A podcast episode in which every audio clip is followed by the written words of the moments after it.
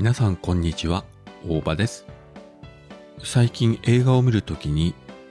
IMAX で見る方も多いんじゃないかと思います。まあ IMAX がどういったものかというのは各自、えー、詳細は検索していただきたいんですがざっくり言えば非常にどでかいスクリーンで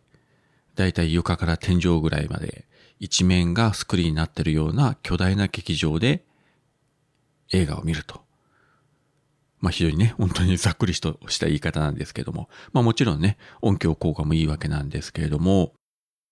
大抵のハリウッドの、まあ、大作、SF 系とかアクション系、ファンタジー系は、通常バージョンと合わせて IMAX、あるいは IMAX の 3D で上映してますし、日本の作品でもアニメーションで IMAX 上映というのもよくありますよね。一応ですね、まあ映画好きと公言してる私ですが、IMAX を見ようとした時にですね、自分が住んでる北九州には劇場がないんですね。いや、シネコンはいろいろあるんですけどね。で、近隣のシネコンにもないと。で、見ようとすると、福岡市まで行かなくちゃいけないんですが、えー、福岡市には、キャナルシティという施設の中にあるユナイテッドシネマ、それからもう一箇所福岡市に隣接する粕屋町にあるイオンシネマ、まあイオンの中にありますけれども、この2カ所に IMAX が、えー、設置されてるんですね。ただですね、うちから行こうとすると、車に乗って高速を走ってほぼ片道1時間。まあ、片道1時間はさておき、高速代が結構かかるんで、しかも往復乗ったりするとですね、まあ、軽く3000円ぐらい行くのかなそれプラス映画代。とかなると、ちょっと考えてしまうわけですよ。なので、なかなか気楽に IMAX で映画を見ようという感じにはならないんですが、この7月29日に福岡県の飯塚市、こちらにオープンしました夢タウン飯塚という大型商業施設の中にシネマサンシャイン飯塚という旧スクリーンのシネコンがオープンいたしまして、で、この一番スクリーンが IMAX。しかも最新鋭の IMAX レーザーというね。いや、これはね、嬉しかったですね。で、この飯塚だとですね、うちから国道のバイパスを通って片道45分で行けるんですね。高速代がかからない。これは嬉しいと。で、29日の土曜日がグランドオープンだったんですが、まあね、初日は人が多かろうと思いまして、7月30日の日曜日、えー、この日にシネマサンシャイン飯塚に行ってまいりました。で、IMAX で上映してる作品が何本かあったんですが、朝一に行こうと思って調べると、朝9時から宮崎駿監督の君たちはどう生きるか。まあ、この映画ね、公開初日にすでに見てるんですけれども、なかなか自分の中では消化しきれないというか、えー、理解できなかったシーンが多々あったので、いや、面白くないというわけじゃないですけどね。で、もう一回見ようと思ってたので、よっしゃ。まずは、宮崎駿から IMAX で行くかと。いうことで、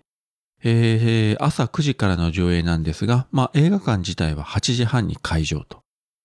いうことで、まあ日曜日だったということで車の渋滞もなくね、ささっとついて、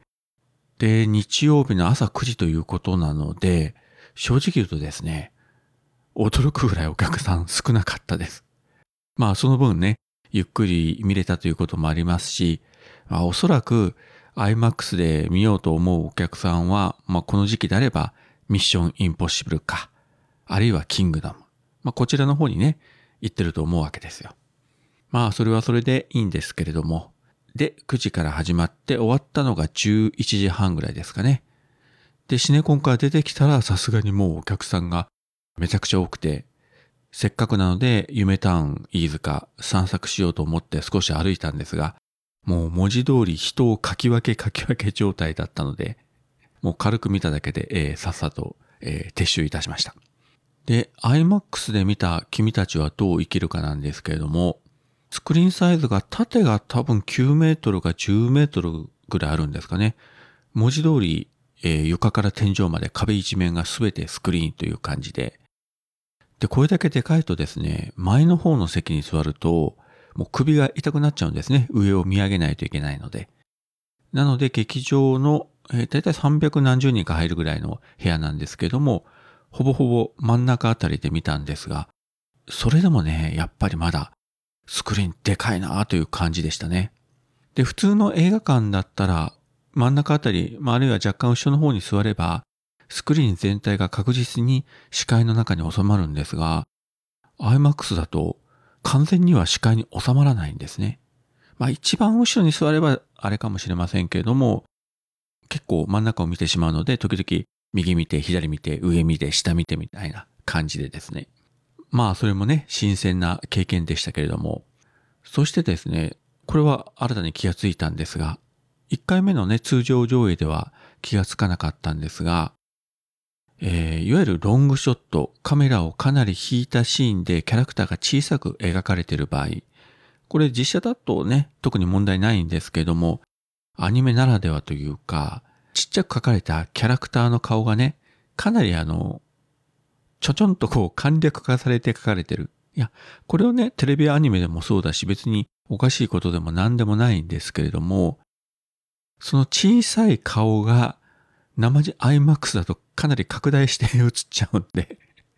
結構ね、あの、アップだと綺麗に描かれてるキャラクターが、ロングショットだと非常にね、なんか、半ば落書きのようにちまちまっと書かれてるのが、まあそれはそれで面白いんですけれども、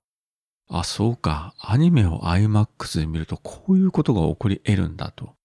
いうことをね、今回初めて気がつきましたね。新鮮な経験でした。で、音響効果はさすがにね、えっ、ー、と、確か12チャンネルの、えー、まあ、ステレオということだったんですけども、非常にあの立体感溢れた感じで、うん、音がぐるぐる回ってましたし、で、作品自体もね、2回目ということで、1回目よりは分かった部分もあるし、やっぱり2回目でもなんだろうというね、感じなところもあるし、で、すでに公開されて以降ね、いろんなポッドキャスターとかね、YouTuber の人たちが、いろいろこう思い入れたっぷりに解説したりとかね、深読みしたりとかね、バリ雑言浴びせたりとか、まあいろいろありますけれども、まあそれにしても、うん、どのようにも解釈できる作品だと思うし、まあね、そのうがった見方をすれば、えー、宮崎駿とその母親の関係を作品に投影して、うんたらかんたらとかいう評論もね、ちょっと読みましたけれども、うーん、まあそれ実際のところはね、よくわかりませんけれども、まあ確かにそういう読み方もできるし、いろいろあるんですが、少なくとも自分にとってはわからないでも面白い映画ではありました。短絡思考の方々は自分がわからないイコールこの作品はダ作だと。単純にね0か100かで決めつけて SNS とかでわわ言ってる人いますけれども。いやそれはね合う合わないとかねわかるわからない。いろいろありますけれどもわからないからといってそれが全部つまらないかって言うと決してそういうわけじゃないんでわからないなりに面白いと思う作品もあれば、本当にダメな作品もありますし、いろいろなんですけれども、まあ、ただね、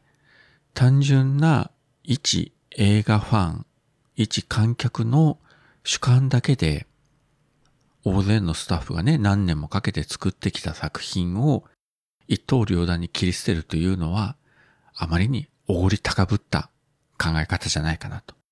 もちろんお金払ってみた観客が何をどう思うが、もちろんね、自由だし、100人が100人全員が絶賛する必要はもちろんないんですけれども、ただね、昔のジブリ作品みたいに分かりやすくなかったからとかね、意味がわからなかったからとかね、あれこれ言って、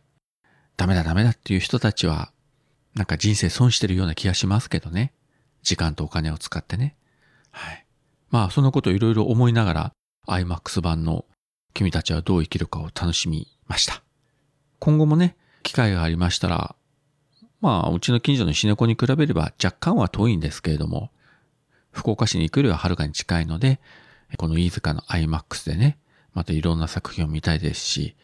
えっと、8月からあれですよね、トランスフォーマーの新作やりますけれども、まあ、正直トランスフォーマー自体は確か映画館で見たことないんですよね。全部配信とかレンタルで見てるんですけれども、まあ、今回ね、新しいトランスフォーマーがやはり IMAX 上映ということなんで、ちょっと劇場で見ちゃってもいいんじゃないかなという気にね、今少しなってます。はい。そういったことで今回は、7月29日にオープンいたしましたシネマサンシャイン飯塚での IMAX 体験についてお話しさせていただきました。それではまた。クマジャックインレーベルプロデュース。オルネボ10周年記念シングル「Want You Baby」2023年8月7日月曜日ダウンロードスタート。300円握りしめて買ってください!